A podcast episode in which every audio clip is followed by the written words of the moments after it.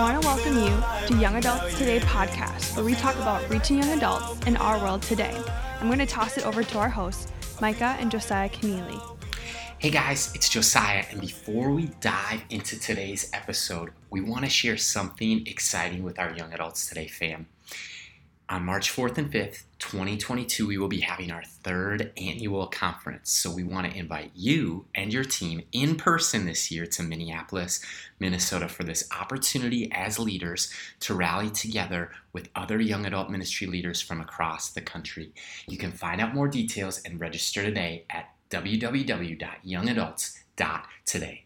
Now for today's episode. All right. What's up, guys? Hope you're feeling alive right now. I'm Micah Keneally, and I want to welcome you to the Young Adults Today podcast, where we talk about reaching young adults in our world today. And like always, I'm joined by my husband and co-host Josiah. Josiah, how you feeling today? Doing great. Hey guys, how are you, babe? I'm doing great. I am so excited for our surprise guest today to really lean in, excuse me, to some of his insight and just his I don't know, story that he's able to share with us today. It's incredible. We've been uh, 125 episodes deep into this podcast. So that's two and a half years.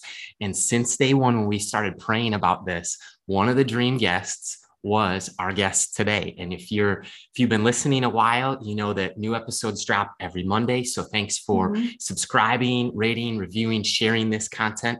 It helps us reach more young leaders with the message of young adults today. And we want to welcome Pastor Levi Lusko to the conversation. How are you today? Oh, I'm so good. Thanks for having me. Congratulations on 125 episodes. Well, thank you. We are thrilled to be here and thrilled to have you on the set today. Definitely. And for those of you just tuning in, Pastor Levi Lusko is the founder and lead pastor, along with his wife, Jennie of Fresh Life Church. He's a local church pastor in Montana, Wyoming, Oregon, and Utah, best-selling author of a number of books like Through the Eyes of a Lion, Swipe Right, I Declare War, Take Your Life Back, and a new one that we're going to talk about a little bit later today. He speaks all across the world, places like Passion Conferences. And uh, Jennie and Levi have one son, Lennox, four daughters, and one of whom is in heaven. So we'll hear about Pastor Levi's story. Mhm. And the, the audience today, Pastor Levi, is young leaders, people just starting out, maybe fresh Mhm. out of an internship or seminary or taking over a college ministry, youth ministry, young adult ministry. And maybe somebody has a dream, but they feel like it went dormant or Mhm. delayed or maybe even died because of life circumstances that they're going through it. Maybe they're in the thick of it in the midst of pain, tragedy, suffering. What encouragement could you start us off strong with by offering them in the midst of that young leader listening in? Sure. Well, what a great question. And thanks for having me. And thanks for doing this podcast. I know for all the young adults listening, that's a huge um it's a huge win that they have this as a resource. You know, it's hard being young, it's hard, you know, coming up, figuring out, you know, how to how to use all the energy you have. The, the real the real funny thing about life is you have all this energy when you have the least wisdom, and then by the time you get the maximum wisdom, you have the least energy. You know, so it's almost this cruel joke that by the time you figure stuff out, sometimes you don't have the the, the resource of of life left to use it well. And so it's there's some there's some uh um, truth to that expression youth is wasted on the young so i think it's really powerful that you guys are uh, fighting to give wisdom to people in that season of life so that they don't waste that youth. And i love that people who are older like me if we will get switched right and pour into the next generation we're able to then give our wisdom to them. And i think that's maybe why god did it the way he did you know? He doesn't give one person all the money and all the gifts and all the you know opportunities. He gives one person the ability to sow one person the ability to reap one person the ability to water and by spreading it out like that no one person is indispensable everybody gets to play a part so maybe god gave the people with the wisdom a lack of youth and the people with youth a lack of wisdom so that we would all lean into the power of the body of christ and share Yeah. so, So I'm good. happy to be one small part of that. And in answer to your actual question, um, I think I would be really careful in hastily labeling any dream as dormant or dead or or anything like that because you know a lot of times the first glimpse you get of a dream you won't really get to see it properly so for example um, in my life at nine years old, I had a dream of pastoring a church one day, but I never could have imagined what it would actually look like when I got up to it.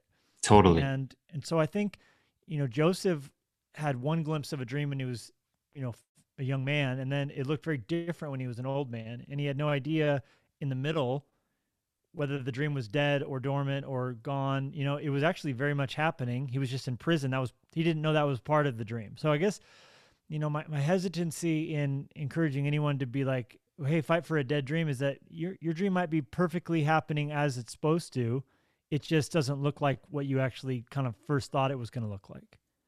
I think that's so good to not give up on what maybe God has spoken, or maybe what God has shown, or maybe it's through uh, a word of prophecy, or maybe it's through the word of God. And we know that many of our listeners um, have a dream to be married, yeah. have a dream to be in a relationship, have a dream to be married yesterday, actually. and we know that Paul says marriage is a gift and singleness is a gift. And So we know true. that you wrote the book. It's one of my favorite books to kind of point people to is called Swipe Right. And a lot of our listeners are single, like that desire is there some of them think that they're too old to get married now or they've missed it and they're only 25 you know? Which is a complete right. lie right? They feel like they're falling behind. So we know that one of our favorite topics to lean into is relationships and thinking of the swipe right book that you have written. Um, what has god taught you about the insight for dating sex and marriage um, done well in the context of a new testament you know mindset? Mm, so good. Yeah, funny that you, you just said that singleness is a gift and so is marriage.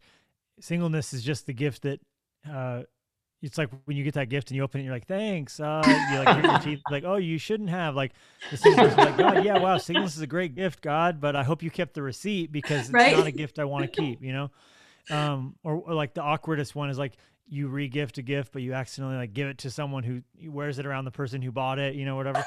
Um, yeah, you know, it's hard. You know, it, it's always easier to spot the blessing of a season when you're not in it anymore. So true. yeah You know, married people will tell you know you like, hey, like there's there's a lot of beauty and joy in being single, but when you're in it, it's hard to see it. Just like when you have children that are young, you're you're tempted to wish they were in school, and then you know they get they get out of the house, and you look back and you go, dang, I wish I had those kids still here you know, the age that your young kids are in, the, the age my young kids are in, you know, I'm kind of Jennie and I are interesting because we have an old child who's 16, just about to get her driver's license, and we have a four year old who's still sleeping in pull ups, you know? So it's like, we're kind of like, wow, we're the old parent and we were the young parent. So Right.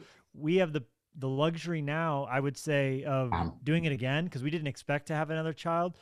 Um, of looking back at, at at the young season that full where you're stepping on Legos, where you know you're just never getting sleep, nightmares, all that stuff, and going. But there's actually a beauty in it, and it goes so fast. So I guess I would just say to the single person, like marriage and sex, if God, you know, has that in your heart, He didn't do that to toy with you Yep. Mhm. meaning I don't believe God gives the the calling of celibacy, but then still puts a dream of of marriage in your heart. Like God's not screwed up like that. You know what I mean? He he wouldn't toy with you. So if He's given you that calling, that desire, we can believe that, that He's going to give us the desires of our heart as we delight ourselves in Him, as Scripture says. So.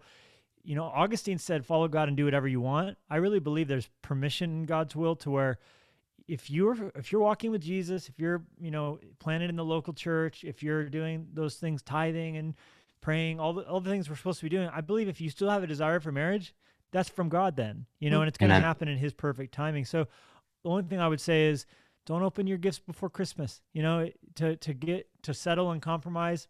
I Mhm. can't imagine how discouraging it would be as a kid if you found where your parents hid your presents, op- open them all up. Christmas Day would just be so depleting. And that marriage, when it comes, it's supposed to be like that, that great joy. So just hold out, and it's it's going to be worth it. I love that you write in Swipe Right. Um, now yells louder, but later lasts longer. And I think that what I've noticed, Pastor Levi, from a distance is God's brought you through Mhm. suffering. He has also given you, I think, two extreme gifts that I see. As a communicator, you really have depth and substance. Um, there's not a lot of cliches or hype. There's a, a true hunger and just an authority. And um, I'm just curious about that. Like, how have you allowed God to develop your voice as a young communicator? Man, such a kind thing to say. Thank you. Mm-hmm. Um, you know, it's been a process. You know, there's been seasons where, like everybody else, I struggle with comparison. You know, Roosevelt, I, I think, was the one who said comparison's the thief of joy. And there is mm. Wow. nothing that will steal your joy faster than looking at someone else. And when I am tempted to, you know, I, I, I, I on my best days, appreciate Robert Madu because he's different. Bishop Jakes or Joel Osteen or Steven Furtick or, you know, whoever I would look at and go, man, they're amazing, but not compare myself. And when I can Mhm. appreciate the differences and and celebrate the gift of God in someone else, it makes me more prone to actually enjoy the gift of God in me. And I think we all have to go through a process of learning to believe that God didn't uh, make a mistake when He gave us the unique gifts of mix and personality and interests He did. And all of it plays a part. Peter's sermons are very different than Paul's. Yeah. John Right. is very different than Peter, you know? And I think Peter and John early on, they kind of compared themselves to each other. I mean, you even see it in John 21 when Jesus rose from the dead and Mary told the disciples. And what does it say? It says, Peter and John ran to the tomb. And then John, who wrote John's gospel, wrote, but John got there first. And you're like, bro, Winner. boys, it, this is not mature. This is not the day for your pranks and foolishness. It's the most important day in human history, you know. But but I think that's human nature. So the answer to your question is, it's been a process, but but I've learned to accept that what makes you weird makes you wonderful. And for me, Mm. what makes me weird is a is a love of history. I I get I fascinate on you know weird little quirky things and, and facts and and that's just is me. And so I used to kind of maybe try to downplay that. Now I've just said full run the flag up the flagpole. This is who I am. I'm a dork for Jesus, and that is what it is. We love that you're a dork for Jesus because we were actually at Passion when you had done all that research on the Dust Bowl, Wow. thinking like what you had thought going into it. You're like, oh, that is not what I thought this whole thing was. You know, this is actually history from the trees to the soil to how everything was laid out. So I appreciate your dorkiness if that's what you want to call it. But Well, we know someone that told me one day they're like it was the greatest compliment someone gave me when they go, you know, they go, I realized you're just a nerd, aren't you? And he was, and I was, and he didn't mean it mean, he didn't mean it like in a nerd and mean way. He was like, you're a nerd. I was like, no, you get me. That's exactly what I am. I'm a nerd. I like uh, the Dust Bowl or whatever it is. I just love hyper focusing in on it and then learning the lessons and extracting those things. So that's just kind of, I don't know. I, I just encourage everybody just to not downplay who you are and give Mhm. God glory by, you know, living up to your potential. Wow. Well, we know that that's a part of our character. Like God gives us those quirks, or we find interest, or we're drawn to certain aspects of whatever way of learning or whatever we like to learn about to probably accentuate what He has given us. You know, I love to create. So I like to watch HGTV, and my husband comes home and there's half a wall torn down. And I'm like, yep, I'm getting creative today. You know, so I'm like, but it's going to go up from demo day to the refurbishing process of furniture. Um, I geek out over that stuff. And then I help other women do that um, same thing and it becomes a bible study you know or it's fitness and that becomes us focusing on spiritually physically and emotionally healthy so we're going to eat healthy we're going to exercise then we're going to dive into the word of god you know so awesome. if you can leverage what god has given you a passion for and that becomes a form of ministry oh my gosh take advantage you like to bake neighbors like to eat people Yeah. Yeah. so we know that as leaders our character is always being refined and mm. god's really like pruning some things out of our lives and stuff and i would just ask the question pastor levi how should we as leaders invite and allow god to develop our character in this day and age Yeah, wow, great question. I love what you're saying. Um, someone said once, everybody's a genius. The trick is to figure out what kind of genius you are. You know, and I'm I'm I'm not a genius at interior design. You know, I don't have that in me or baking in me. S- But everybody listening can find their own genius. Mark Yep. Twain couldn't find his way home. He forgot to wear socks most. Uh, no, not Mark Twain. Albert Einstein. Albert Einstein would forget to wear socks couldn't find his way home from work. But theory of relativity, he was okay. He was okay at that. So that, I think it was Seth Godin who said, "No one's a genius all the time." Mm, And I think the trick is is to not try and be a a generalist, but specialize in the few things you're great at. Right. Mhm. Um, to develop your character in this day and age, um, I would just say beware of the pitfalls of uh, you know the things that are going to suck away your focus social media, Netflix, these things can be a focus drain. Mhm. And the sun can only start a fire if it's focused by a magnifying glass. Yep. So your focus, what you focus on, is perhaps your greatest single um, superpower, but it's diluted in an ocean of of shallowness that at Mm. times is where we live. Right. Instagram, YouTube, Netflix. It's so easy to never focus. To focus on Jesus, to focus on your wife or husband, your friend, your pastor. any you just be to being present in the moment. So I would just say, if you want to develop your your superpower, if you want to figure out who God made you to be, you, you have to focus.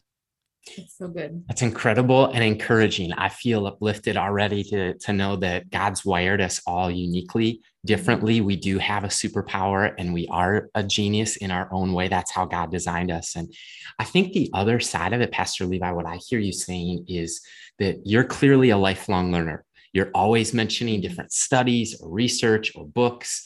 And it'd be fun if you throw it in there, a couple of your favorite you know leadership reads or old dead guy reads but my question a little off script is i think we can all be lifelong learners and of ourself of our surroundings of the spiritual realm Uh, how have you gone about that because not everyone is maybe the bookworm or the nerd but everyone can be a lifelong learner so any thoughts insight on that Yeah, exactly. Yeah. Um, be curious, you know, curiosity. Um, I think it was Bill Gates who said if he had to point to one thing that to, to attribute to his success, it would be his curiosity. He said that he is simply curious. And, and curiosity starts with an admission of ignorance. Think about it. It's actually one of the most humble things you can do to be curious because to be curious is to insinuate that you don't know uh, everything about a subject. Therefore, design, baking, whatever, you don't just make the recipe you make. You get curious about, well, I wonder what if. I don't know. Let's try. Let's see. Can I ask? What can I look? You know, how can I research this? So I think curiosity and and and it also means you're willing to, you know, to um, to venture out from what's safe and what's already predictable. You know, and so uh, a lot of people are stopped the moment they you know feel confused or feel like they're in over their head. And that's how i always feel in a new subject a new study part of god's word. I start every sermon look my, my wife did the math the other day. She's she and the team found out i've preached 1200 different sermons. Wow. So uh, in those 1200 messages there's a part a process a part of the process every single message where i feel like an idiot. I don't know what this verse says. I don't know what god's trying to say. And i think you have to just keep pushing through. And the way to push through is Mhm. curiosity I think that's so good. That's a great, a great thing to lean into. Be curious, but also learn how to ask good questions. That's one thing that we run into with a lot of young adults is they're very curious and they kind of look at you dumbfounded because they can't put words to what they're wanting to ask or how they're wanting to dive into a conversation, whether it's mentoring, whether it's in a, a small group setting. And we're just going to lean into because we are curious about something you've been working on. And we're going to ask you this next question about the newest book project called The Last Supper on the Moon, which I am so intrigued by. You kind of cringed. Is it finished? No. no, I cringe because I'm nervous to talk about it. I haven't. you I've been are. working on this for 20 months, oh, and wow. uh, I've given. I've never worked harder on anything in my entire life, and so that was not a cringe. It was a grimace of excitement. Yeah. Okay, that's good. Good. I misread. it. I'm glad you clarified. Can you give Uh. us and the listener maybe just a sneak peek into the message and what you hope the reader or listener takes away from this book that you've been working on? Yeah. So, um, thank you. It is the psalmist who said, "When I consider your heavens, the work of your hands, the sun, the moon, the stars, I ask the question, what is man that you are mindful of him?" Okay. Wow. So, his looking up at the stars and the moon and the sky caused him to realize some profound implications for for life down below. So that is the snapshot. And then when you open up my book, it's a hardcover book. There's a flyleaf on it. When you take off the flyleaf, in foil on the cover of the black book is that verse from Psalm Awesome. 8 right there on the on the cover and that's because that's where I want to begin. So uh, the book's all about NASA and Apollo specifically, JFK's moonshot, Uh, 1969, July, man steps foot on the moon for the first time, and and it, I, I start with that and go throughout. What did it take to get there? What did it take to put man on the moon? How much money did it take? Because it's been called one of the costliest undertakings in history to put man on the moon. Mhm. Um, and of course, we're going back. Uh, Artemis, NASA, they're still kicking things up. We have more going on in space, arguably now than ever. Yep. Bezos and Musk Yes. and with Yes. uh, with uh, Branson and and the list keeps going on, right?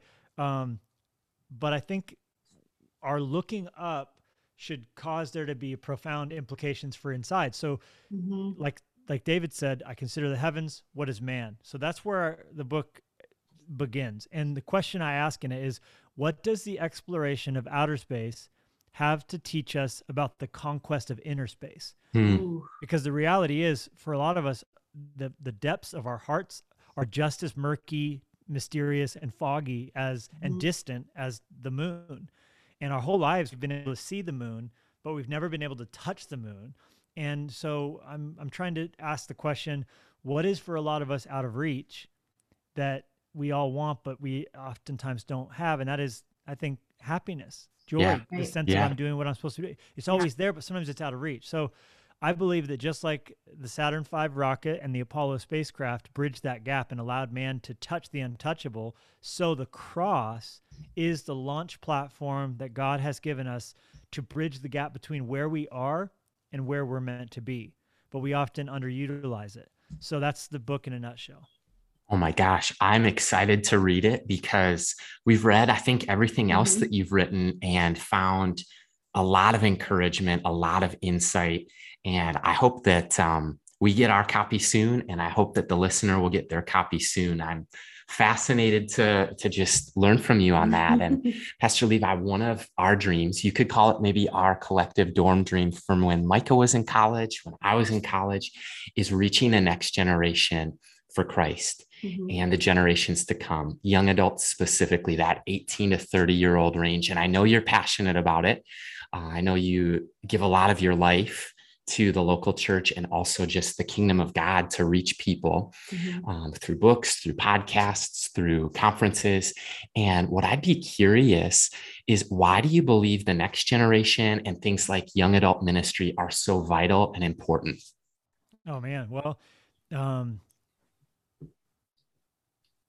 there's nothing more important than who's going to reach our grandchildren, who's going to win my grandchildren to Christ, right? So they're not born yet. I, thank God I don't have any any grandchildren yet, but it, it's going to happen. And when Wow. one of my kids gets married and starts to have kids, and their kids, who's going to win them for Christ? And so what I'm doing, if it's it's quite honestly, and I'm not even happy to admit this, uh, it's pragmatically selfish because I'm not necessarily going to be the one to reach my great grandchildren for Jesus, but I need to ra- raise up and reach the people, hopefully, that will Mhm. reach them. And that's what the Bible says we're, we're to do. We're, we're one generation is to tell another the wonderful works of God. So the young people today who are going to be uh, heralding this good news of the kingdom that God is no not mad at us, that He's in love with us, that He sent us in to die for us, that there's a feast that is coming that we're all invited to. That news is what we're to run with. That news is what we're to carry. It's a lot better and bigger than living for my glory and for my fame and my renown. And my glory is weak and sickly and, and unhelpful, but God's glory is big and, and, and broad and majestic. And so when we live for his glory and his fame and his name, we're lifted up from the, the, the, the, the despair of a life lived for ourselves and we're a part of something bigger within that then is the is the tapestry of uh, of, of legacy and next generation and and and impact and succession when elijah was despairing of his life on the mount carmel god said there's 7000 others who have not bowed their knee to baal so you go anoint this person you go anoint this person you find this person and elisha took up the mantle of elijah that fell from the sky when he got taken to heaven by a fiery chariot Yep. what is the first thing we read about elisha doing well, almost immediately he goes to the schools of the prophets. So what is he doing? He's going to Bible colleges. He's going to Christian universities. He's going to, to schools of ministry, and he's raising up all these other 7,000 who now needed to be developed. So they're saved, but now they need to be developed. So saved people need to be developed. Developed people need to be deployed. Deployed people now need to go back to the beginning and start to save and develop other people. Mm-hmm.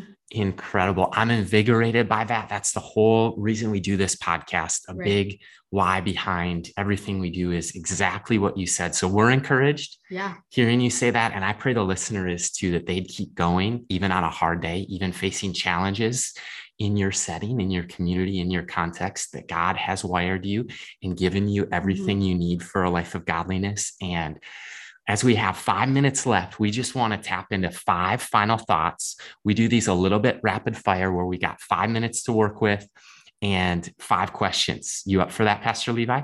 A hundred percent. Okay, first one's fun and it's tailored to this season of your life. If you were given the shot to go to outer space, the moon, Mars, or just into the orbit, would you take it and why? A hundred percent. Uh, why? For all the reasons that I just named, and because it would be the greatest adventure ever. You know, to to blast off in a in a rocket, to experience the G forces, to to to feel zero G. It would be unbelievable. I would for sure go. All right. Question number two. This is off, off script, but I saw some of your tattoos. So, what is your favorite tattoo and why? Ooh, I thought you were gonna ask what is the most painful place to be tattooed. Um, you can answer that if you want to, too, I guess. My favorite tattoo. I mean, I have to go. I I have an anchor over my heart. Yeah. We have the same anchor uh, painted on Lenya's casket. Our daughter, who's in heaven, we had an artist paint it on her casket in black. And then my wife and I both had Wow. it tattooed on our hearts. Uh, Well, it's on, her, on my wife's arm, actually. My heart, her arm. I would say that one. It was also my first tattoo. So uh, definitely sentimental. That's amazing. Amazing. Thanks for that. How about this? If you could ask Micah and I any one And- question today. That's the most painful tattoo. Oh, That's yeah. Across the heart. Well, I've, I've heard ribs are worse. I don't have any rib tattoos, but I hear they're very bad. wow. they just feel like they rattle a little bit. That's all. Do you have a rib tattoo? I do.